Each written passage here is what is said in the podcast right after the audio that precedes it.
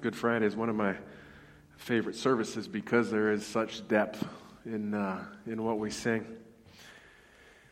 I want you to think with me for a moment back to a time you took a walk with someone, someone dear, you know, someone special, someone loved. Maybe it was a spouse, maybe it was a friend, maybe it was a parent, maybe it was a grandparent, maybe it was a walk on a beach somewhere, maybe a walk just around the block, uh, maybe a walk through Manitou Gardens. It's possible that you remember where you went. It's even possible that you remember what you talked about. But my guess is, even if you don't remember either of those things, you remember the intimacy of the moment, the intimacy of being there present with that other person. When I think of a walk like that, I think of uh, one particular walk Abby and I took while we were in Ireland. And uh, Abby, if you're walking, uh, watching, you know exactly which walk that was. The sun was setting, it was, it was fantastic. I want you to capture that emotion. Just, just capture that sense, and we're going to come back to that. Over the last couple of Sundays, we've been looking at Jesus' last words while on the cross. So far, we've seen him speak words of relationship. He spoke to his mom, and then he spoke forgiveness to those that were around him. Last Sunday, we saw him speak words of humanity, crying out that he thirsted, and also the cry of abandonment. Tonight we look at words of intimacy. If you have a Bible and if you can see it, we purposely kept the lights down low and we're going to keep them there. Go ahead and turn to Luke chapter 23. To set the scene, in the uh, beginning in Luke 22, the disciple Judas agreed to betray Jesus. So Jesus was subsequently arrested. He was denied by his best friend three times. He was put on trial and declared guilty. He was forced to carry the, the crossbeam on his own. I actually was reading a book today that said that crossbeam could have been upwards of 150 pounds. Carried it by himself up to the hill. And on that long and torturous walk to Golgotha, there were insults and blasphemous statements being hurled at him from the left and to the right over and over again. In Luke's gospel, we are told that Jesus was not going to be the only one crucified that day. Luke chapter 22, 23, verse 32 and 33. Two, other, two others, both criminals, were led out to be executed with him. When they came to the place called the skull, they nailed him to the cross.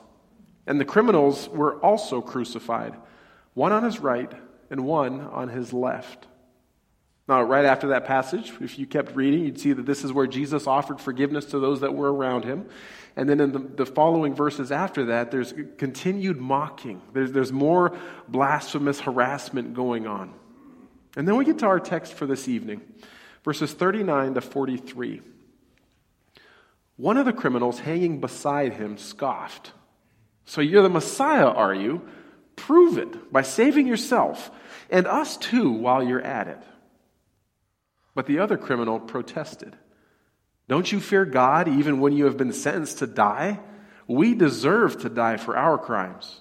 But this man hasn't done anything wrong. Then he said, Jesus, remember me when you come into your kingdom. And Jesus replied, I assure you, today you will be with me in paradise.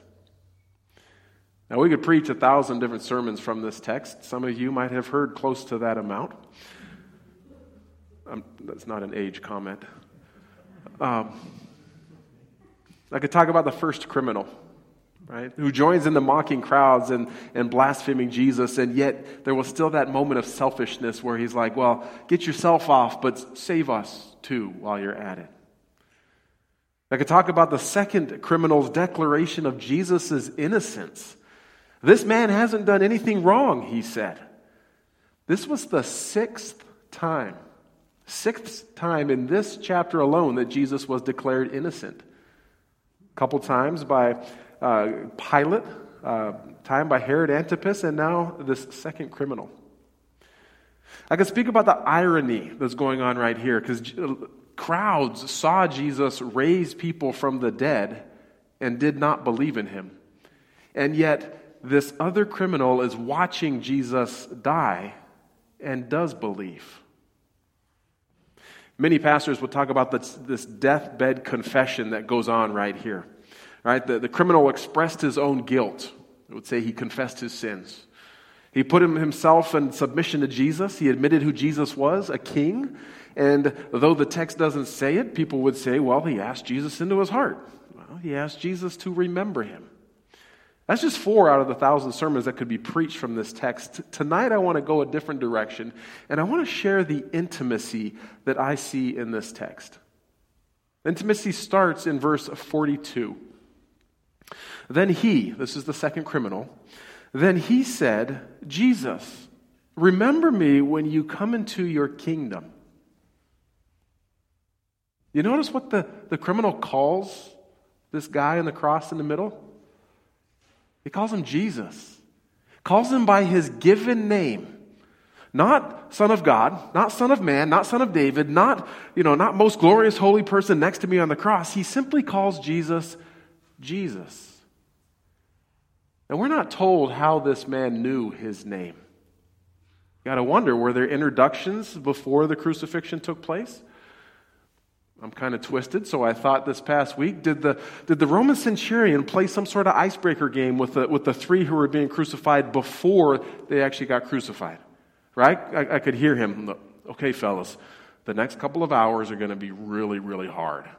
All right, you guys are going to go through something more difficult than you've ever gone through before, take a moment, introduce yourselves to each other, maybe share one of your highlights of your teenage years. Just, you know, get to know each other, connect a bit, and when you're done, we'll nail you in and put the crosses up. Did this man know Jesus by his reputation? We don't know. But what we do know is that in the most pain, painful moments of both of their lives, this man calls Jesus by his birth name, by the name given to him by his mom and his earthly father. When someone knows your name and they call you by name, there's an intimacy in that. Back in verse 42. Then the second criminal said, Jesus, remember me when you come into your kingdom. I've got to wonder if this man had Jewish roots or if he was a Jew. Uh, maybe, if nothing else, he was familiar with the Hebrew scriptures. Because the ask for God to remember comes up multiple times in the Hebrew scriptures. You remember Samson, the, the strongman hero in the Old Testament, he asked God to remember him right before he pushed the pillars that ended up taking his life and the life of thousands others. Judges 16, verse 28 Then Samson prayed to the Lord, Sovereign Lord, remember me just one more time. After Hannah, the prophet Samuel's mom, had begged God to give her and her husband a child, the text says that the Lord remembered her plea. And King David in Psalm 115, verse 12, writes, The Lord remembers us and blesses us. Now, perhaps this ask by the second criminal for Jesus to remember him stemmed out of his knowledge of the Hebrew Scriptures. We don't know. But what we do know, because we have it here, is what the man asked for. Jesus, remember me when you come into your kingdom. This man recognized Jesus' kingship. Now, maybe it was due to the sign above Jesus' head that read, This is Jesus, King of the Jews. Or maybe he had spiritual eyes to see that everybody else around him didn't have. Whatever the case, the man asked Jesus to remember him when he came into his rule, into his kingdom. And I could imagine, you know, it was a longer conversation. And if it was, it would have been something like Jesus, someday, when you are back as king, someday remember me. Allow me to be a part in your, your kingdom. Allow me to play a role, a, small role. You know what, Jesus? Even if it's not even a role, just allow me to be part of the place where you are king. Being part of your rule would be enough. I'm fine being a nobody. As long as I'm a nobody in your kingdom. Jesus, remember me in your kingdom. I don't see this guy asking to sit at Jesus' right hands like some of his disciples did. He was simply asking to be remembered, And even if just for a moment, this remembering was to be whenever, however far down the road it was going to take place before Jesus entered his kingdom as king. He wasn't asking for much, and he knows he doesn't even deserve what he was asking for. I tell you what, Jesus could have shut that man down right then and there. He could have said to the guy, Look, you didn't seek me out when I was down there. You didn't follow me. You weren't one of my initial 12 or the 72 or the first 500 to follow me. You know what? You deserve to be up here. Jesus could have shut him down, but he didn't. He responded. And he responded in just as intimate a way as the man calling him by his first name. Verse 43, and here's where Jesus saying on the cross is Jesus replied, I assure you, today you will be with me in paradise. Today you will be with me in paradise. Now, it may be evident where the intimacy is, or maybe you're sitting there wondering where it is. Maybe, maybe, you've always just heard this passage taught as this guy just got his ticket stamped into heaven. You know, he was all he was good then. Even if Jesus didn't think about him anymore, he was he was good. You may have heard this verse and always had the emphasis the emphasis placed on the word today.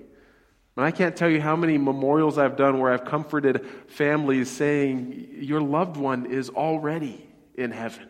And I use this passage as encouragement for them. Man, Jesus assures the man of the immediacy of what's going to be taking place. There's hope in that, there's assurance in that focus. And yet, that's not where I see the intimacy. I assure you, today you will be with me in paradise. With me in paradise in paradise. According to William Barclay, who writes commentaries, the word paradise that's used in this text is a Persian word meaning a walled garden. And when a Persian king wished to do one of his subjects a very special honor, he made him a companion in the garden. He was chosen to walk in the garden with the king. Okay, think back to that intimate walk that we had you think of right at the beginning of this mini message. Think of that. This walk in the garden would be a very personal, deeply intimate time between the king and the subject, a time of uninterrupted attention, a time of focused dialogue, a time of laughter, a time of comfort, a time of tears, a time that not everyone in the Persian king's kingdom got to have.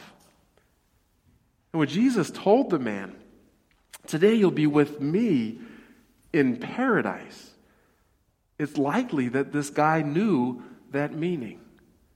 Jesus wasn't just promising immortality. He wasn't just saying, here's your ticket to the floating clouds up in the skies. Jesus was promising an honored place of companionship in the garden with Jesus. This was so much more than you're welcome in my kingdom you with millions and millions of others, and maybe I'll see you, maybe I'll wave, maybe I'll nod, but you said the right things right before you died, so you're good. No. Jesus looked at this man and ultimately said, Brother, you will be with me. With me in deep, pure, intimate companionship today. You will walk with me and talk with me in the garden. Can you feel the weight lifting off of this man's shoulders? This man's shoulders who are burning with pain from the crucifixion, and yet in that moment, I imagine he didn't feel a thing. And you feel the peace, the intimacy in that moment? I tell you what, as I, as I learned this this past week, it made me appreciate even more a beloved hymn that we sing so oftentimes at memorials. I'm going to invite Tim to come on up here and lead us in that song. Now, after we sing that song together, um, Jan is going to play a piece titled Gethsemane Sorrow that she wrote um, a while back, inspired by this Good Friday. So we're looking at Jesus' last words from the cross tonight. Tonight we're sensing the, a deep and pure intimacy in those words. I'm actually glad we got some little people here. Because um, I want to ask you guys, you, do you guys have like a, a family prayer that you pray, the same prayer every night? No different prayer every night? Yeah? Okay. Not, not the same? Is, is the same, sometimes not the same? Well, see, this generation of kids growing up, they, they get a new prayer every night, but uh, maybe for some of us, we grew up with the same prayer said every night. Or maybe we just had some prayers that we knew that we, that we said regularly. Because I bet if I started a couple, you guys would, you guys would be able to finish them. Okay?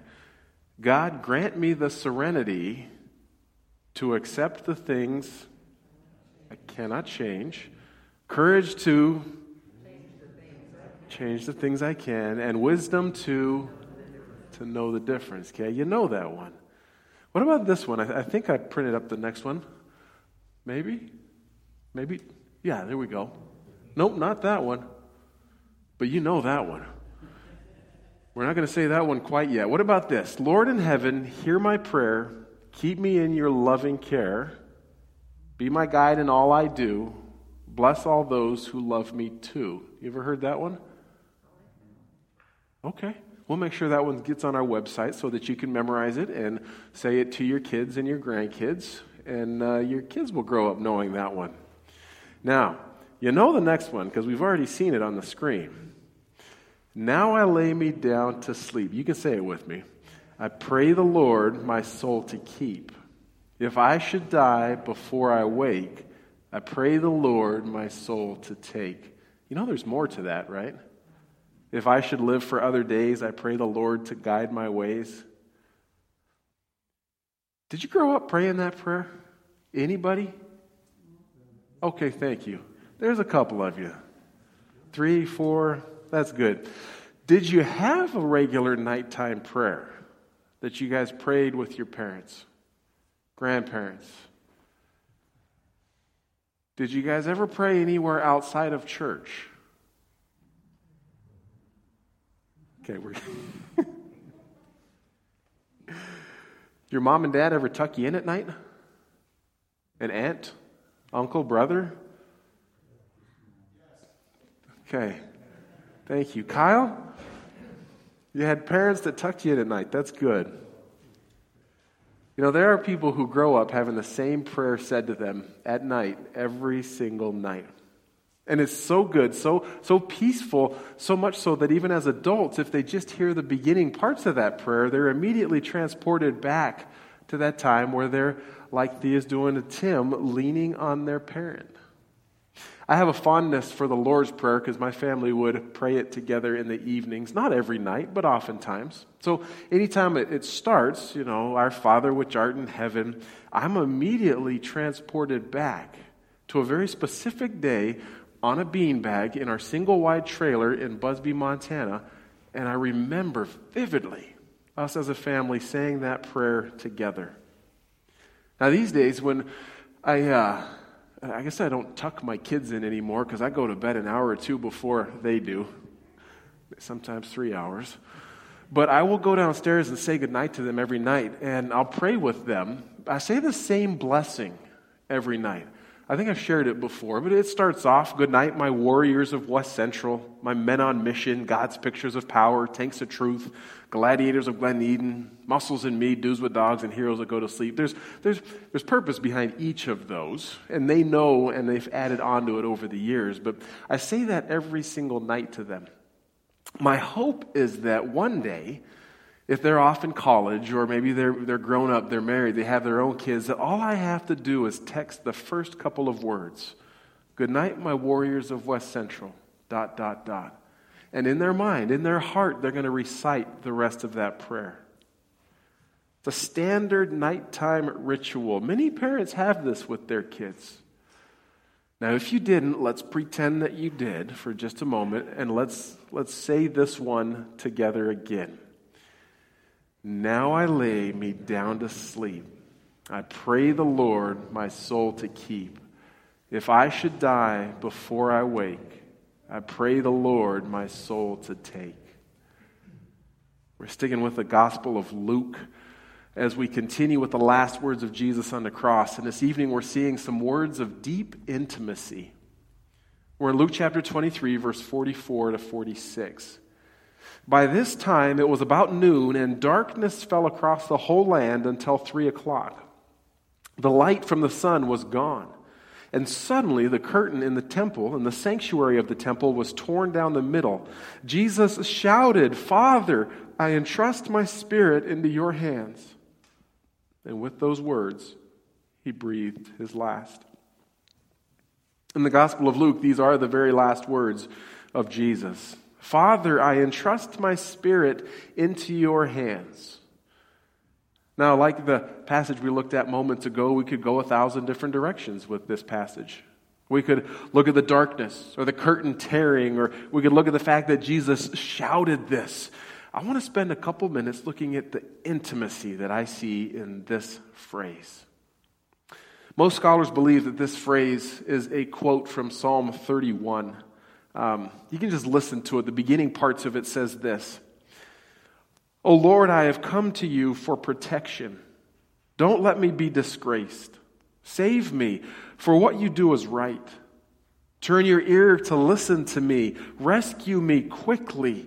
Be my rock of protection, a fortress where I will be safe. You are my rock and my fortress. For the honor of your name, lead me out of this danger. Pull me from the trap my enemies set for me. For I find protection in you alone. Verse 5 I entrust my spirit into your hand. Rescue me, Lord, for you are a faithful God.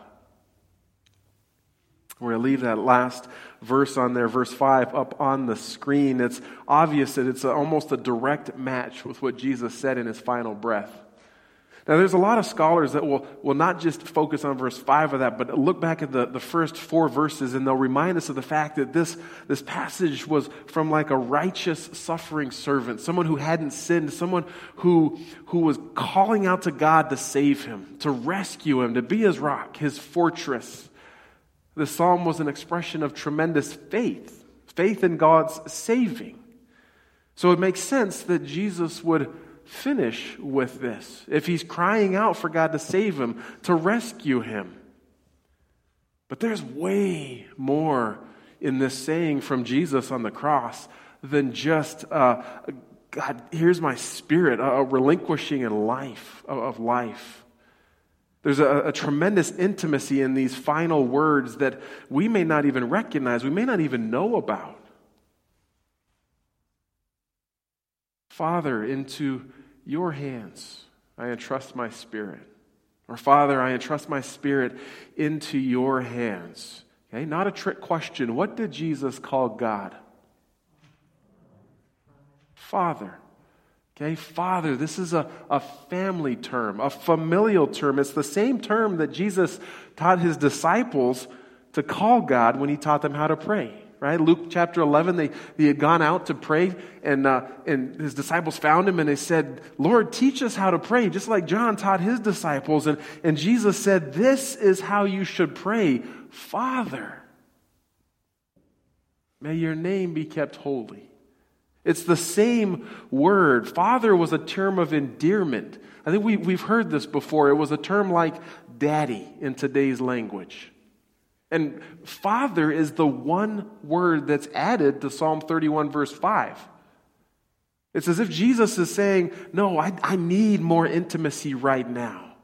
I need some familiarity, some closeness in this moment. Jesus here is a grown man, having lived, having worked with his hands, having done tremendous ministry, having been recognized by many people as this amazing, this amazing miracle worker. In his final moments, Jesus still reverts back to being a kid, calling his father dad.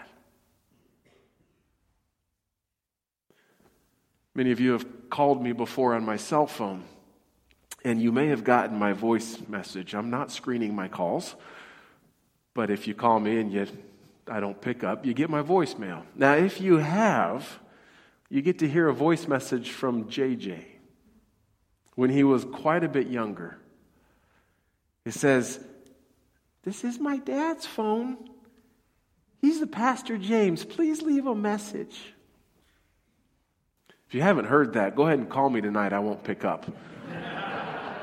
Okay? So any calls between now and like to, like Sunday morning, I'm just not going to answer. All right? Because, oh my goodness. This is actually how I know whether people know me or not. Because the people who leave a message and say, Oh, yeah, James, uh, your daughter left the sweetest message. I don't call them back. I can't, the, the message has got to be like eight years old. I can't bring myself to change it because there is something so sweet, so powerful, so intimate in hearing your child call you dad. I still love hearing my boys call me dad. It's just more like, Dad. When's dinner, Dad? Can I take the car, Dad? I love that, though. Hearing my sons call me dad. So think about it. Jesus is there, Dad. I entrust my spirit to you. You feel that? The intimacy in that moment? There's more, though, that I actually didn't know about until this past week of study. There was a couple of commentators that said Psalm 31, verse 5, was the very first prayer that every Jewish mom and dad would teach their kid. And it was the prayer that every little boy and every little Jewish girl would pray at night. It was the equivalent of our modern day, now I lay me down to sleep. I pray the Lord my soul to keep. This is what they would say before going to bed. I entrust my spirit into your hands. This was the nighttime prayer that every little Jewish boy and Jewish girl would pray as they're leaning on their mom or dad, head on their lap, right before they would drift off to sleep. And I can't think of a more peaceful, secure place than being a kid on a parent's lap, praying the bedtime prayer. And now, because you're in this safe space with dad or mom, you know, hand on your head, hand on your shoulder, they're safely and they effortlessly drift off to sleep. For those who are parents, or grandparents, or maybe you have nieces, nephews, maybe you've babysat someone and you've had the joy of having a kid fall asleep on your lap. There really isn't any way words can, ex- can describe that. So now picture Jesus, right? Hanging on the cross, going through this tremendous pain, this suffering Having said all the things, the other five things we've looked at in the past couple of weeks, he is spent. He's tired. He's exhausted. He's done. So, what does he do? The very thing he did every single night with his mom and dad. He prayed the nighttime prayer, gave control over to the Father to keep him safe, and he closed his eyes and drifted off.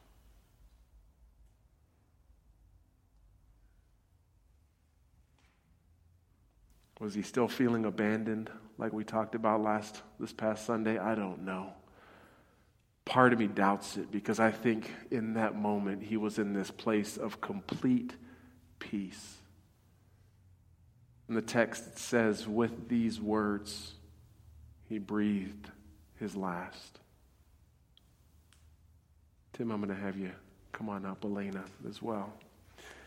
As I think about the turmoil, the questions, the uncertainty that the disciples may have felt in that moment, I am thankful to know that there was an intimacy that Jesus may have been experiencing with his daddy in that moment.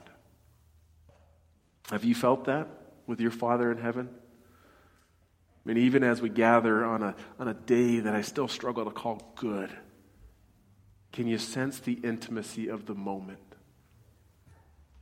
My prayer is that over the next couple of days, as we sit and reflect on the cross, as we sit and reflect on what Easter is going to mean for us this year, my prayer is that we will sense this intimacy that Jesus must have felt with his Father as he spoke his last words Daddy, I entrust my spirit into your hands. And Father, we entrust ours into yours as well. We may not be breathing our last, but we need this prayer of intimacy. And we're grateful that we can join with countless little boys and girls who, over the, the centuries, have prayed this prayer. We entrust our spirit into your hands. And we do this in Jesus' name. Amen.